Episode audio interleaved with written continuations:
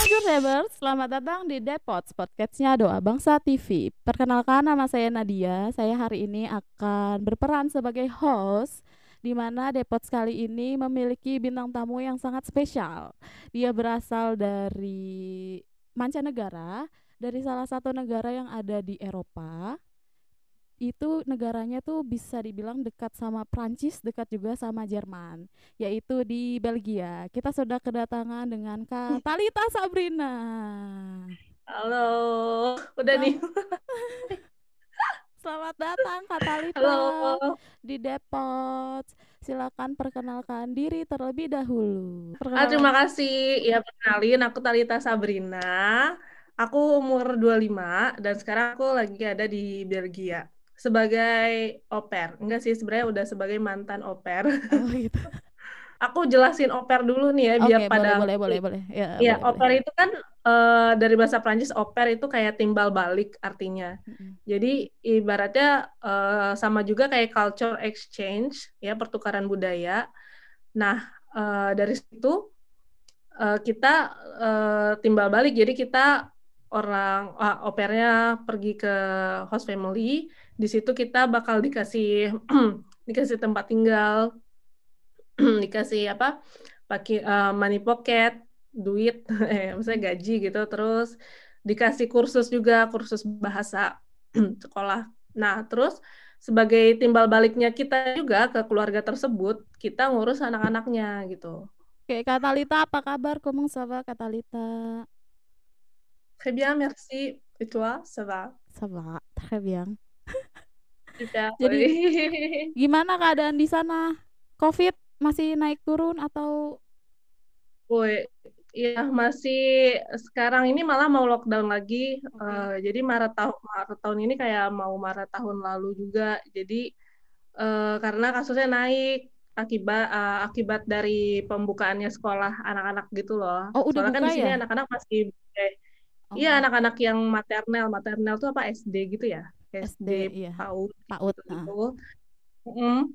Itu dibuka dan virus anak-anak tuh kayak ngebawa karier ke rumahnya gitu, ke orang-orang tuanya gitu. Terus jadi kasusnya jadi naik. Terus padahal kita baru buka lagi kemarin kayak toko-toko non esensial kayak eh tukang eh, kayak salon, eh, terus pokoknya toko-toko yang apa nggak esensial kayak makanan gitu udah buka lagi. Eh sekarang udah mau tutup lagi. Oh, karena Iya di sini meningkat gitu ya. Hmm. Oh gitu. Ya, meningkat lagi. Sebenarnya bingung juga sih kalau misalkan aku lihat di Indonesia, itu kayak protokolnya lebih santai gitu ya. Iya. Di sini tuh udah strict banget kayak eh, kalau ke toko harus satu orang doang, kayak kalau kita berdua yang cuma satu doang gitu-gitu. Terus sampai kita tuh nggak usah saling kenal gitu biar kita bisa berdua masuk gitu loh. Oh Nggak bisa gitu. ngobrol gitu. Terus kok masih naik gitu. Terus kayak aku bingung kalau di Indonesia kok ya Di gitu ya. Indonesia Gitu. sepertinya sudah ya seperti itulah ya. Sepertinya imunnya lebih ini saya lebih baik berarti kan? Oh, jadi kayak nggak terlalu paranoid gitu ya. Iya, bagus berarti. Terus terus Iya. Terus kalau vaksin gimana? Vaksin vaksin sebenarnya kalau vaksin. S'il vous plaît. vaksin itu kayaknya lebih baik eh, di Asia gitu ya di Indonesia karena mereka kan eh, disuplai dari Cina gitu kan dari iya. ya dari sumbernya gitu. Nah kalau di sini eh, vaksinnya juga kayak eh, apa nunggu dari Cina. Sebenarnya kayak sebelumnya Belgia ini kayak nunggu vaksin yang eh, efikas gitu loh, yang apa efisien. Efisien. Iya, tapi eh, apa namanya? Eh, karena udah kelamaan udah dibeli-beli Asia, jadi kita kehabisan gitu loh. Oh. Sedih banget akhirnya kita bikin vaksin sendiri kayaknya eh, dari Johnson and Johnson nama vaksinnya gitu. Iya. Terus eh, sambil nunggu nunggu dari yang lain, Mhm. jadi eh, belum semua ke vaksin.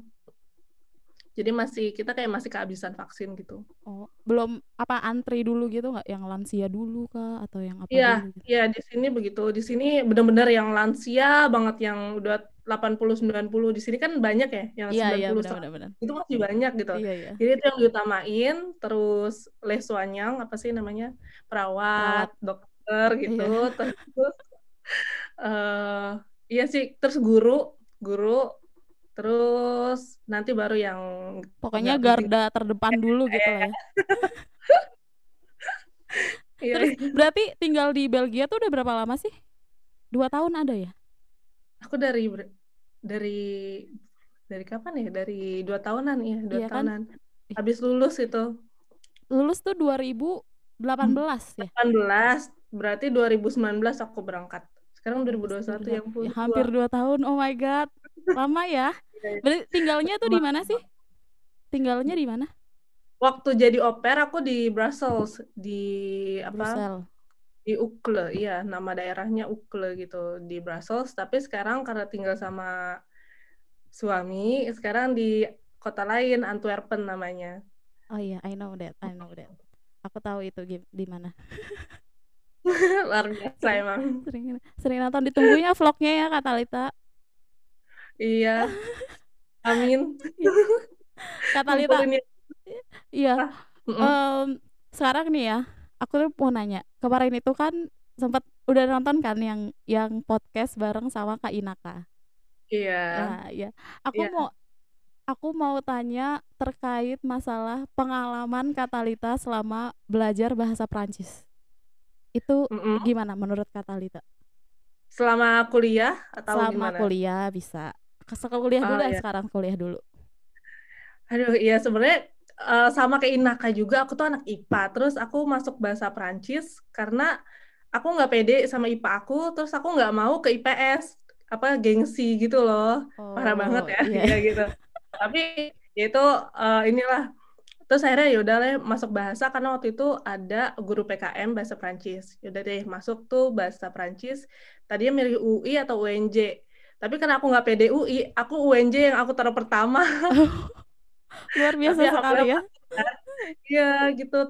Kan gitu kan orang katanya Udif nggak mau dikeduain kan. Iya, daripada nggak masuk dua-duanya Iya. mending salah satu. Mending udah tuh belajar di WNJ kalau misalkan di SMA kan belajar yang penting rajin ngerjain PR Eh iya pas udah masuk kuliah ternyata beda banget gitu dunianya gitu. Kita nggak bisa ngandelin baik sama guru doang gitu. Dan rajin masuk itu tuh udah nggak ada hubungannya gitu. Jadi kita benar-benar harus kemampuan otak gitu kan. Ada waktu semester pertama itu shock banget. Biasa di sekolah ya rata-rata lap- 80 gitu kan SMA gitu. Modal apa gitu. Ini itu semester pertama IP-nya satu koma kan. Kering gitu. Tuh langsung stres banget Karena- shock satu koma karena ada satu mata kuliah yang masya Allah kan. Masya Allah. Dapat B sih, tapi judulnya belum lulus. B belum lulus gitu. Iya, makanya. Terus eh, dari situ aku tobat gitu kan, tobat. Gimana sih ternyata kuliah itu emang beda banget kehidupannya sama SMA terus bahasa Prancis pula gitu kan, nggak kayak jurusan lain. Eh, akhirnya aku tobat. Eh, benar-benar kayak pas semester 2 tuh kayak pulang pulang kelas gitu keluar kelas itu langsung belajar di pendopo langsung pokoknya kayak ke perpustakaan sampai kayak gitu. Sampai akhirnya intinya pas semester 2 itu aku dapet tiga itu aku tiga pas. Itu kayak seneng banget IPK 3 di bahasa Prancis gitu ya. Kalau yang lain ya kayak tiga ya elah tiga doang ini tuh kita udah bangga banget nggak Betul, sih gitu kan Betul, betul, betul. terus eh, ya udah pokoknya mulai dari situ kayak tobat-tobat ke untungnya juga banyak temen yang ikut gitu yang support juga terus ya apa namanya gimana ya bahasa tuh intinya sih harus diulang ya ada orang yang eh, apa namanya sekali diajarin tuh langsung bisa. Nah, kalau aku tuh tuh ti- tipe yang eh, harus 10 kali diulang gitu baru nyangkut gitu loh. Nah, itu kan ada orang yang kelebihan dan kekurangan. Nah, Iya, aku tuh betul, kayak betul. gitu kalau. Nah, tapi ya gitu asal jangan nyerah aja. Ya, asal jangan menyerah yang tadinya mungkin semester 1 IP-nya 1, koma sekian, eh tiba-tiba jadi mahasiswa berprestasi bahasa Prancis. Oh, wow gitu ya. Itu tahun berapa dah? Itu tahun Eh, berapa ya? Semester berapa? Lima kayaknya deh. 2015 ya? Eh, Mm-mm, iya ya. Iya. Iya, shock Iya, iya, Kayak 2015. mukanya seorang Talita Di dipajang Pampang.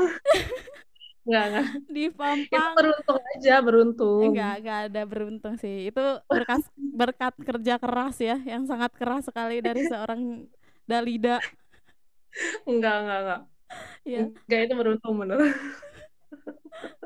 terus terus nih lulus kan lulus dari bahasa Prancis terus tiba-tiba eh pergilah set tiba-tiba diam diam tiba-tiba udah ada di Diam, diam. Belgia ya. Ti- kenapa semua teman-teman saya seperti itu gitu Diam-diam. Diam, ya, diam. juga. Belgia Tapi kalau JJ tuh ada transisi karena dia sempat nanya-nanya gitu kayak eh apa di Swiss tuh kayak gimana gimana gitu. Iya, Terus masalah pokoknya gitu deh di Eropa kehidupannya kayak gimana. Sempat-sempat ada kayak gitu. Eh, Wah, kayaknya dia mau mau ke pergi nih ya Eropa gitu. nih gitu. Iya, terus eh pergi ke Belgia lah, set Mm. melakukan au pair, Mm-mm. ya kan? Nah, Iya. sebenarnya sebelum kita masuk ke pair itu apa ya? Alasan Katalita tuh kenapa sih kok mau ikut pair gitu? Apa yang mendorong hal apa yang mendorong Katalita untuk aduh kayaknya enak ya ikut pair gitu. Nah, jadi pertama-tama kan eh, waktu kita kuliah itu ada pembahasan namanya pair kan. Iya, iya.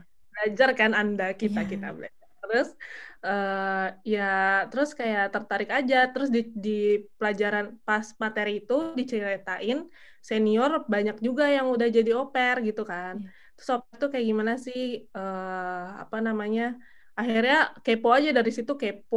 Terus em, nanya-nanya sama senior gitu. Terus ada juga senior yang langsung sharing pengalaman di sana gitu. Kayak waktu itu kan kita kayak ih keren banget ke Perancis Hmm. langsung gitu kan. benar, Eh, terus kayak kita jadi mau jadi semangat gitu terus sharing yang culture shocknya pokoknya sharing pengalaman di sana terus jadi eh, jadi kepo aja sih eh, mau coba aku tuh anaknya emang iseng dan mau coba gitu coba semuanya Oke. iseng anaknya ya Oh, karena mau nyoba gitu ya. Kayak eh menarik Iya. nih, coba ah gitu ya.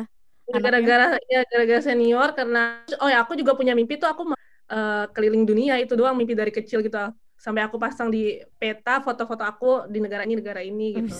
Nah, dari situ makanya aku ambil bahasa terus ada kesempatan ini nih gitu kalau misalkan yang apa ini kan nggak butuh beasiswa kan Iya, betul. ya jadi eh, wah gitu menarik Terus pas pertama nih mau ikut pair terus tanggapan orang tua tuh gimana? Atau daftar pair dulu baru bilang orang tua gitu. eh iya pokoknya kan pokoknya dari dulu itu sempet nyoba kan tapi kayak sempet di apa sih namanya sempet di underestimate gitu. Oh terus iya, akhirnya paham sempet lah, paham lah. vakum ya vakum. Eh, nah pas lulus itu baru nyoba lagi kan kayak karena waktu itu ngobrol sama temen aku namanya Weni. Dia kayak eh, eh tal eh, lo eh, masih lanjut au pair gitu? Enggak sih gitu udah lama. Pokoknya dari ngobrol itu malamnya aku langsung coba iseng lagi itu bener-bener iseng. Oke. karena abis lulus kan kita pengangguran ya Iya, pengangguran pengacara pengacara. Pengacara. jadi jadi ya langsung gitu. Pokoknya Dari- intinya kayak orang tua support sih terutama mama nyokap. Mama mama ibu. Iya itu eh, support banget karena mm, dia itu emang dari dulu ngajarin kayak kalau misalkan kayak eh, kayak nge- eh, kayak gue ngerasa nggak apa namanya nggak mampu tapi dia tuh coba dulu ayo minimal coba dulu gitu coba dulu kalau misalkan eh, nggak berhasil juga nggak apa-apa nggak ada yang salah tapi kan kalau misalnya kita nggak coba kita nggak tahu kita nggak tahu apa namanya eh, bakal berhasil atau enggak gitu. Kalau misalnya kita coba ya udah kita nggak berhasil, ya udah kita tahu hasilnya. Kalau kita nggak coba kan kita benar-benar nggak tahu, ya kan? Iya, Kayak dua-duanya nggak nggak bisa tahu berhasil atau enggak gitu. Jadi dari dulu mama yang support banget gitu. Oke. Mm-mm. Terus eh tadi kan pair ya, buka sit kan, buka apa? situs gitu. Nah, itu tuh itu memang daftarnya di situs atau gimana kata Lita? Boleh ceritain nggak? Peng apa ya? Selama daftar pair, oh, daftar pair tuh gimana sih gitu caranya? Biar orang-orang bisa gitu. Misalnya mau ikut nih, aduh mau ikut pair nih, tapi nggak tahu nih cara daftarnya gimana. gitu. Bisa Mm-mm. tolong dijelaskan pengalaman Anda? Iya, makasih. Terus makasih pertanyaannya. Eh, apa namanya?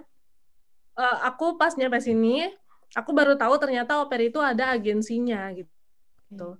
Ada agensi-agensinya. Jadi uh, kalau misalkan nggak mau ribet daftar sendiri, ngurus sendiri dokumen, ada agensinya mengurusin. Banyak ada di Facebook, ada di apa, ada di web juga. Terus jadi tapi itu lebih mahal gitu. Jadi kita nanti daftar, kita bayar uh, berapa berapa juta gitu, sekian sekitar 20 sampai 30 juta. Tapi itu udah uh, udah dicariin host family sendiri, host family, sama uh, diurusin dokumennya. Jadi kita kayak tinggal terima jadi atau kita harus uh, bisa bahasa minimal bahasa Inggris gitu.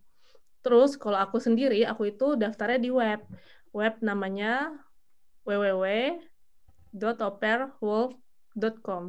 Nah, di situ uh, pertama ya kita daftar, terus kita bikin profil, profil kayak Facebook lah gitu. Terus kita perkenalkan uh, apa namanya biodata kita gitu. Terus kita pilih negara mana yang kita tuju gitu. Pokoknya nanti di situ ada step-stepnya. Terus kalau udah kita find host family, kita cari host family-nya uh, atau bisa mereka yang cari kita gitu. Jadi nanti kita kayak uh, chat-chatan gitu sama mereka.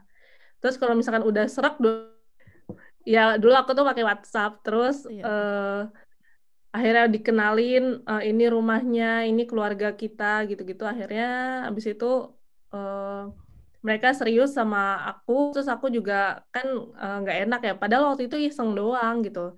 Terus padahal pas aku udah deal deal kayak oke okay, kita eh, aku setuju gitu mau jadi oper gini-gini aku tuh masih daftar-daftar yang lain masih daftar di kedutaan masih masih sempat interview di mana di mana gitu kan. Dan uh, tapi akhirnya um, aku nggak enak sama si host family ini. Yaudah akhirnya kita uh, make kontrak gitu apa sih bikin kontrak. Oh. terus ngurus dokumen berangkat deh. Itu terus ada ada nggak sih biasanya syarat-syarat yang diajukan gitu? Sama orang sana keluarga di sana gitu misalnya uh, kata Lita misalnya opernya tuh harus uh, yang mengikuti oper tuh harus A B C D gitu. Ada nggak syarat-syarat hmm. tertentu dari dia gitu? Syarat-syaratnya sebenarnya tergantung tergantung host family-nya ya dia mau maunya gimana gitu. Uh, tapi pokoknya kalau syarat dari kontraknya sih sebenarnya uh, minimal tuh uh, eh maksimal tuh 27 sampai 30 tahun. Uh, dan belum menikah belum punya anak juga gitu. Terus uh, apa namanya harus bisa minimal bahasa bahasa i, bahasa tutur di sininya di negara tersebut gitu. Misalkan aku di Belgia dan bagian bahasa Prancis, aku harus bisa minimal uh, ya A1 atau A2 bahasa Prancis gitu. Kalau misalkan nggak bisa sama sekali, minimal uh, bahasa Inggris harus bisa gitu. Karena kalau kita nggak bisa bahasa sama sekali, kita nggak bisa komunikasi, betul, ya betul, kan? Iya, iya. Uh, mm -mm. Itu jadi paling itu. cuma itu aja ya kalau untuk iya. persyaratan. Terutama sih terutama bahasa gitu. Bahasa iya. syaratnya terus sisanya ya paling eh, harus ini sih capable buat ngurus anak. Oh gitu. Berarti mm. tugasnya Katalita waktu ikut oper tuh apa aja? Ngurusin anak. Terus tugasnya udah sih itu aja. ngurusin anak aja. jadi kayak ya, misalnya jadi dia makan gitu ya. Mm -mm, Jadi uh, sebenarnya kan, nah, uh, Kak Talita berarti ngurus berapa anak waktu itu? aku ngurusnya dua. Sampai Elkomum itu lucu banget sih. Iya, yang gede namanya Hector. Dia waktu itu pertama kali aku ke sana umurnya tiga setengah tahun. Terus yang baby namanya Ize. Dia masih 16 bulan gitu masih bayi banget dan sekarang udah bisa jalan. berasa membesarkan anak sendiri ya kalau gitu. Iya iya betul ya terus jadi sayang juga jadinya jadi sayang banget gitu. Iya. Uh -uh. Terus ada nggak sih uh, apa ya maksudnya di Indonesia gitu kita kan biasanya kalau sama anak kecil anak kecil kan punya bahasa sendiri ya biasanya yang mm -hmm. iya kan yang masih belum lancar gitu kita aja mm. yang di Indonesia ngejagain anak Indonesia gitu orang Indonesia gitu yang bahasa Indonesia kadang-kadang suka hah apa sih itu apa sih maksudnya ini yeah, yeah. ini anak kecil berbahasa Prancis itu uh. gimana itu cara cara mengartikan bahasa bayi itu. Iya iya bahasa bayi orang Perancis ya.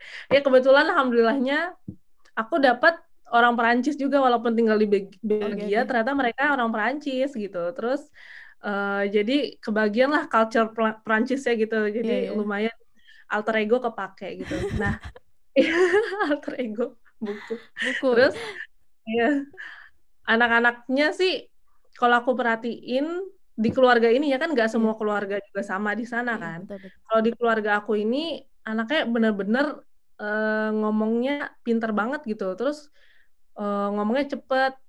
Uh, tapi dari dua anak itu, yang pertama itu karena dia lahir di Jerman, jadi pas umur tiga setengah tahun dia gramernya masih berantakan gitu loh. Hmm. Jadi kadang-kadang aku juga nggak ngerti dia ngomong apa, cepet banget. Kadang-kadang iya iya daklak daklak gitu oke oke aku bilang gitu doang tapi nggak ngerti gitu tapi sekarang udah lumayan nah sedangkan anak yang kedua ini Ize dia uh, udah pinter karena dia dari lahir udah bahasa Prancis terus kan. Dia umur dua setengah tahun udah lancar banget ngomongnya.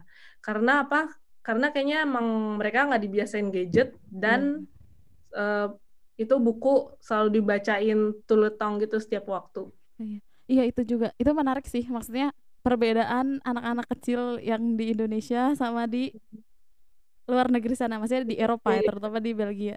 Jadi mereka suka baca buku gitu ya, atau dibacain atau gimana? Uh, dibacain dulu ya, karena mereka belum bisa baca umur lima tahun eh, ke bawah gitu.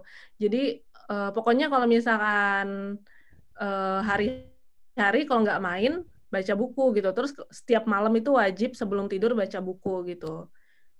Uh, dan Sudah. itu kalau misalkan uh, kalau misalkan keluar gitu ke restoran kan anak suka ribet gitu kan. Iya, itu dibawainnya buku gitu. Ntar dia tenang baca kita bacain gitu. Terus kalau misalkan lagi nangis gitu, ngamuk kadang-kadang udah kita baca buku, ntar dia ini diam sendiri. Jadi distract sama buku gitu.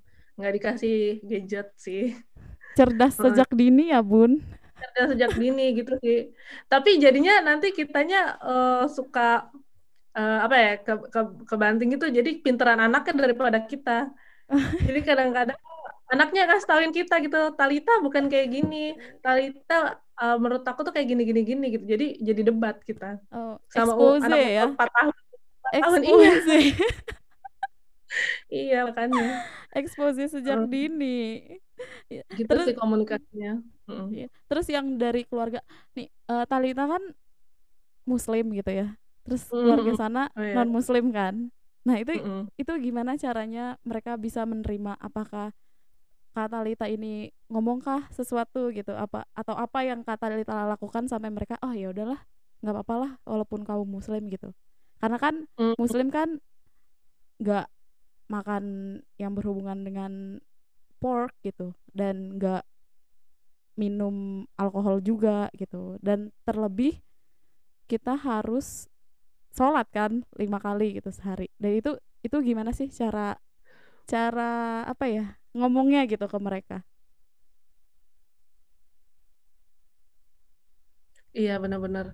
Uh, sejujurnya waktu masih kuliah kan aku daftar oper dan itu juga uh, lagi musim apa tuh yang teror-teror gitu loh. Oh iya iya iya. Jadi aku sempat yang ya sempat ini juga kayak aku sih jujur gitu, uh, misalnya saya muslim terus saya berkerudung gini terus kayak banyak yang nolak-nolak nolak gitu makanya ah. akhirnya sempat aduh udah malas lagi gitu. terus nah ini karena iseng gitu terus uh, kayak aku lupa siapa yang hubungin duluan. Terus uh, pas kita kontak gitu dia nanya gitu, kamu nggak makan apa? Kamu uh, alergi nggak apa-apa gitu. Terus aku bilang aku muslim gitu aku nggak makan uh, B2 gitu. Terus aku kan berkerudung nggak apa-apa nggak? Gitu. Kata dia iya nggak apa-apa nggak apa-apa. Oh kamu nggak makan itu B2 gitu. Iya iya gitu. Terus ya udah dia ngerti gitu. Sebenarnya dia juga ateis gitu kayaknya. Oke. Okay. Kayaknya. nggak soalnya nggak pernah nggak pernah, gak pernah kita nggak ya? kan hal yang sensitif kan? Iya betul dia nggak pernah membahas agamanya Agama. apa gitu-gitu.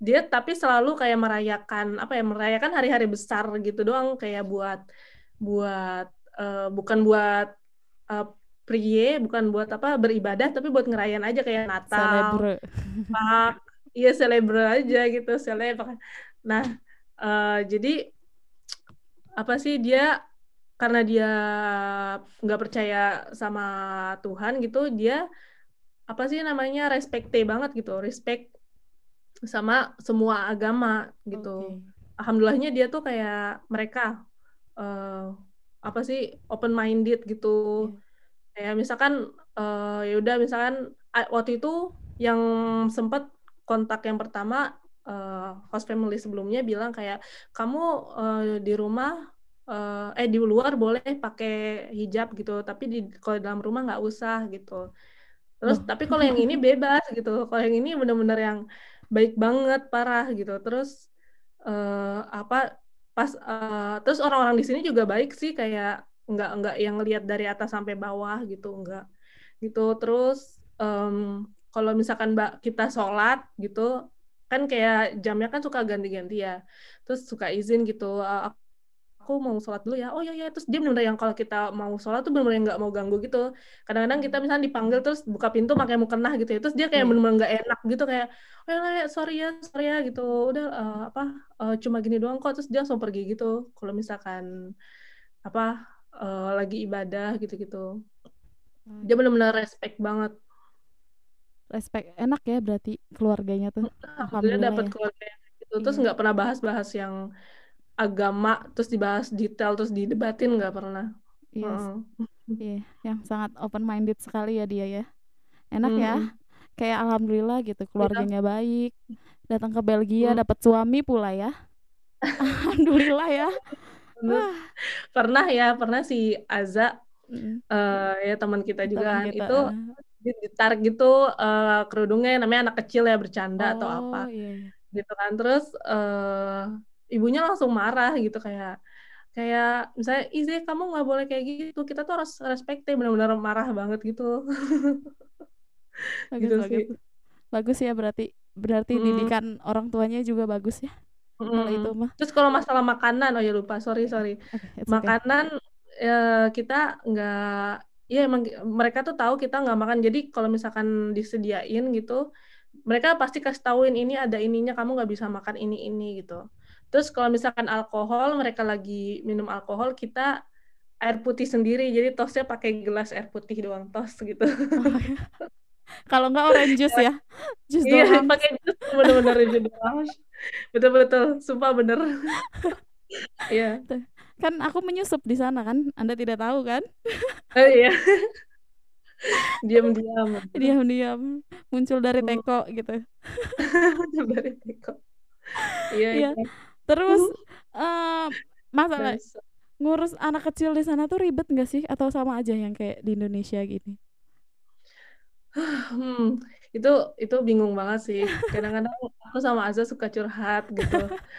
Soalnya anak ini luar biasa, anak yang kita lagi jagain ini gitu kan. Dia kayak hyperaktif gitu loh, karena dia pinter banget. Hmm. Dia tuh nggak bisa berhenti ngomong satu min satu menit satu detik pun dia nggak berhenti ngomong.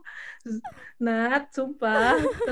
Jadi kitanya harus yang juga aktif juga gitu. Yeah, jadi yeah. energi kita tuh dari pagi ke kuras gitu loh apalagi kalau libur nggak sekolah kan. Iya yeah, iya. Yeah. terus berarti sekarang udah nggak oper?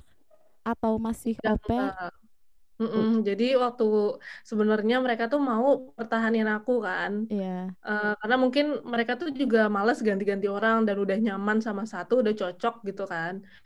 Aku tuh sempat mau kayak uh, dikuliahin gitu, lanjut kuliah. Wow. Iya, baik banget kan. Terus yeah, tapi karena aku udah menikah gitu, ya aku nggak bisa. Tuh. Akhirnya uh, karena juga kita tuh oper maksimal satu tahun dan harus ganti gitu. Jadi kalau aku mau stay, aku harus ganti status gitu. Aku harus ganti status jadi mahasiswa. Oh gitu. Terus uh, akhirnya ya udah aku cari yang lain kayak nawarin mau nggak bisa aku tawarin teman-teman aku kayak gitu. Akhirnya hmm. Anda menawarkanlah kepada saudari uh, Aza. Semuanya. Sebenarnya semuanya. oh, semuanya. Mereka tuh interview gitu loh. Oh. Ya kan aku oh. tawarin di grup kan, terus banyak yang oh, uh, tertarik tertarik terus mereka kirim kayak profil aja. Sebenarnya hostfam juga kayak, aduh nggak usah kayak gini-gini gitu, nggak usah yang formal-formal gitu. Karena mereka di interview gitu, terus kayak ya udah serak serak sama yang mana gitu. aku udah urusin sama host farm aja gitu Iya iya iya. Terus ada lanjut tapi mau ada lanjut S2 lagi? S2 lagi. Mau lanjut S2 atau Wah. mau kerja di tempat di mana gitu yang ada di Belgia? Mhm. Waktu ke sini jadi pair itu tujuannya buat batu loncatan biar bisa langsung nyari beasiswa atau bisa langsung daftar karena kan di sini lebih murah gitu ya dari iya. Indonesia kuliahnya ada lah yang lebih murah gitu terus eh nah ke sini-sini karena COVID jadi belum sempet yang daftar atau gimana-gimana. Terus karena menikah juga jadi ke distract sama dokumen pernikahan gitu. Ya aku di sini tuh ke distract dan aku belum dapet KTP jadi karena aku masih belum sah aku belum bisa daftar ini itu gitu. Jadi Oh. masih nunggu dan mau banget sih lanjut S2 tapi ya bingung jurusannya apa gitu kalau bahasa lagi kayak hmm Hmm, double gitu. double Big Mac Hmm, ya. mantap Big Mac double cheese Berarti iya gitu selama ada dua saran nggak rekomendasi gitu Nat ada apa? Sa- rekomendasi jurusan gitu Oh gitu. Bisa. Science kali ya? Bisa kali ya? Oh iya, oh iya, bener banget. Kan? Aku suka banget science. Suka banget kan Anda? banget. Happy Mat- matematika kan? Oh Matematika iya, aku oh, suka kan? Jador. Iya iya gitu. Terus selama hampir dua tahun nih di Belgia, udah ke mana aja sih? Karena kan deket ya Belgia tuh ke Perancis deket, ke Jerman deket, ke Swiss bener deket bener. gitu. Udah ke mana aja nih? Iya bener. Iya Belgia itu eh, kata orang tuh kayak jantungnya Eropa gitu. Jadi kita di tengah-tengah. Jadi kayak satu jam udah ke Belanda, satu jam udah ke Jerman, satu jam udah ke Perancis gitu loh. Terus kalau muterin Belgia kata kata aku dua jam juga bisa. Jadi kayak Sama. Jakarta. Iya nih, warga sumpah warga Belgia itu 11 juta. Iya, Negara Belgia loh. iya, iya, iya. Warga Jakarta itu hampir maksudnya warga Jakarta itu 10 juta, Belgia cuma 11 juta gitu. Jadi kayaknya lebih gede Jakarta atau Pulau Jawa gitu. iya. Dan eh, jadi kalau misalkan waktu sama host farm itu ke Peran- lebih sering ke Prancis kan kalau liburan.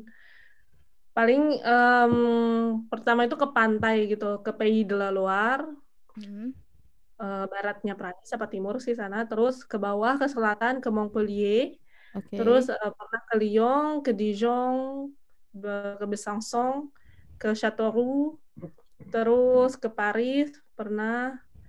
Itu cuma kayak beberapa hari doang gitu loh, jadi kita nggak stay lama, kayak kadang cuma lewat doang, kadang maksudnya cuma sehari doang, nginep doang gitu, terus jalan sebentar. Terus ke Belanda, Belandanya udah Amsterdam, udah eh, Rotterdam, udah pokoknya ke Belanda, terus ke Jermannya belum. Udah paling kayak dua itu doang gak sih? Ya baru Oh, itu. gitu. Baru itu aja. Enggak Ya. baru sih, itu udah banyak ya. Oh iya, iya Kayak Anda mengelilingi keliling Lexagon. Lexagon, iya kayak udah ke Lille, udah ke Iya tengah, kan? udah Udah.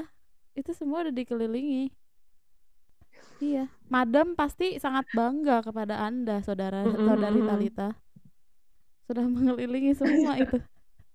Amin.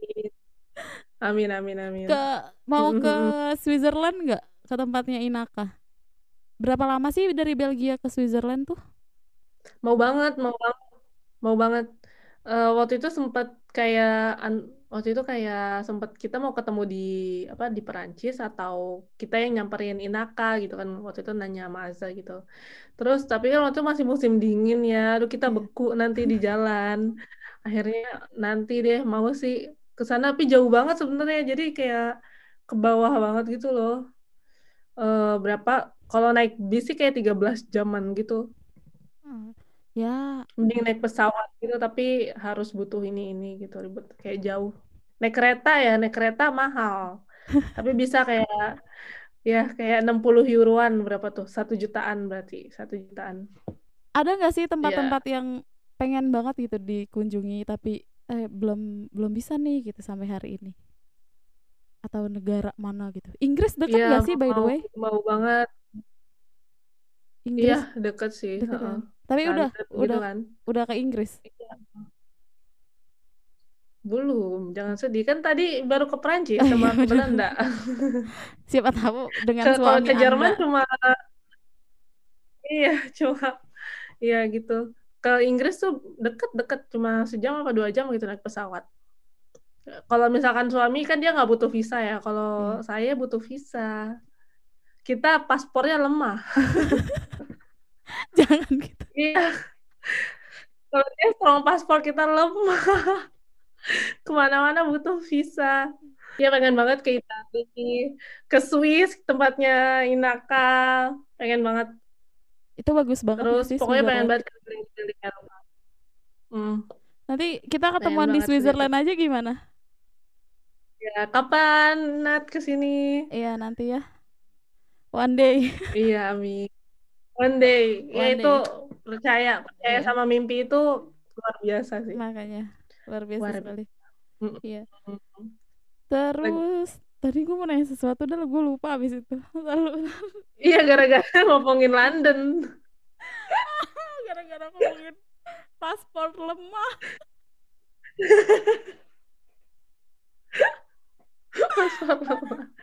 Tapi itu benar. gue gue juga tahu dari Nurita gitu. Kat, ya kalau Belgia itu strong paspor gitu. Berarti Oh, kan iya. kalau paspor Indonesia lemah gitu kan. Lemah. Ayah. Udah. Aduh sampai merah muka gue gara-gara paspor lemah. Aduh. Oke, terus selanjutnya, eh berarti udah udah nggak pulang berapa lama sih? Setahun ya ada? eh, setahun lebih, hampir dua tahun ya, hampir dua tahun. Nggak nggak pulang ya? Kangen apa sih? pulang. Mie ayam nggak sih? Bakso. Parah, bukan lagi, kangen banget. Bukan lagi kayak nanti kalau ke Indonesia bakal balas dendam. Nanti aku ke Indonesia insya Allah bulan Oktober doain ya semoga nggak terjadi lockdown lagi atau apa. Amin ya Allah. Nanti jangan lupa. Kangen banget, kangen banget sama makanannya. Di sini kan kalau eh, kalau di Indonesia abang-abang lewat terus kan Iya betul. depan rumah gitu. Kalau di sini nggak bisa, nggak ada. Nggak Paling ada. es krim doang. Di sini jajanannya cuma es krim, waffle, sama kentang goreng. Oh mewah ya. Lebih baik cilok, saya rindu Oh, cilok. Oke. Di Baik, sini banyak nih. Di sini banyak. Hmm, Makanya. Iya. Ada nggak sih? Oh ini, ada nggak sih apa ya? Eh di Belgia tuh kayak musim buah gitu juga nggak sih? Kepo aja sih. Ada. Iya, Kayak di sini Iya, kan ada benar, yang musim musim. rambutan atau apa gitu. Iya ada ada. Tapi aku nggak tahu apa kayak exactnya musim musim spring itu buah apa aja, musim summer tuh buah apa aja gitu. Tapi ada gitu musimnya. Eh, apa terus? eh, tapi juga kebanyakan apa sih itu buahnya tuh diimpor berarti ya kalau ke dalam itu Iya, Iya iya. diimpor gitu jadi eh, Belgia tuh nggak punya lahan yang luas untuk menumbuhkan itu dan cuaca juga kan di sini iya, tuh gelap terus gitu Mm-mm.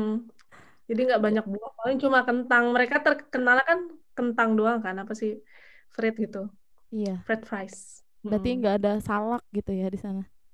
ada pengen bawa pengen bawa Emang bisa dibawa ya tapi nggak bisa kan? Ada soalnya pernah dengar juga di beberapa bandara di Eropa Hmm? dan di Australia kalau nggak salah. Hmm? Itu bandaranya cukup ketat. Jadi kalau misalnya bawa makanan yang nggak ada apa nggak ada komposisinya itu pasti akan ditahan sama ban- bandara gitu. Di Belgia gitu Hmm. nggak sih? Atau bebas aja? Kalau misalkan bawanya cuma sekilo dua kilo nggak apa-apa kali ya. Tapi kalau Iya. misalkan sampai 30 truk gitu. itu ya itu kayak dipajak sih pasti. heeh. Boleh juga. Kayak waktu itu ya aku pernah lihat sih orang bawa buah naga gitu bawa mangga juga kayak plastik plastik gitu itu dibawa terus nggak apa-apa sih Oh, Mm. nggak apa-apa. asal jangan ya lebih beratnya jangan melebihi gitu. Rendang gitu boleh kali ya dibawa ya. Kalau boleh sama boleh rendang, boleh boleh semur, eh nasi uduk enak kali ya. Nasi uduk. Anda bikin saya lapar ngiler Jauh lagi ya. lagi lagi terus sebutin jauh lagi Iya. gado-gado nggak sih pasti kangen gak sih gado-gado? Ketoprak. Iya iya itu itu kangen banget. Mie ayam kadang Pak kita D. mie ayam Pak D dong. Disebutin itu kenikmatan hakiki. Sama itu pop ice-nya Al. Iya iya Iya. sumpah. Teh nata de coco Al. Ih, sumpah itu. kan? Makanya jangan Al tinggal, kan lo sebut-sebut masuk dia di the pots makanya makanya jangan tinggal di Belgia. Jangan ada iya sedih banget. Apa? Kayak tapi udah takdir gitu kadang suka bertanya sama diri sendiri gitu kayak ini bener nggak sih? Gitu kayak mi- mimpi gitu loh kayak aduh bangun dong dari mimpi gitu. Bangun-bangun maunya di di kamar tapi di Indonesia gitu. Ternyata Mm-mm. Dendet eh di luar ada Iya, salju ternyata gitu. ini realitanya. Iya mas sering tanya-tanya kayak gitu Hmm. terus ada apa namanya eh budaya yang bikin apa yang shock culture gitu ada nggak Tuh awal sampai gitu apa ya paling maksudnya eh tapi maksudnya sejauh ini kalau dari orang-orangnya sih kayak masih baik-baik gitu tapi ada orang yang bener-bener misalnya orang Belgia banget atau orang asli karakternya Prancis banget gitu kayak ketem- kayak mereka tuh yang ngomong ceplas-ceplos terus kayak eh, nggak ngeliat situasi gitu jadi bikin sakit hati gitu loh gimana sih iya sih Padahal emang mereka kayak gitu gitu Iya, iya, kayak iya. misalkan makan gitu kan. Misalkan ada orang makan eh, terus ke rumah kita gitu. Oh, budaya Indonesia gitu kan terus kayak aduh kok ayamnya kayak gini sih? Kok sih aneh banget.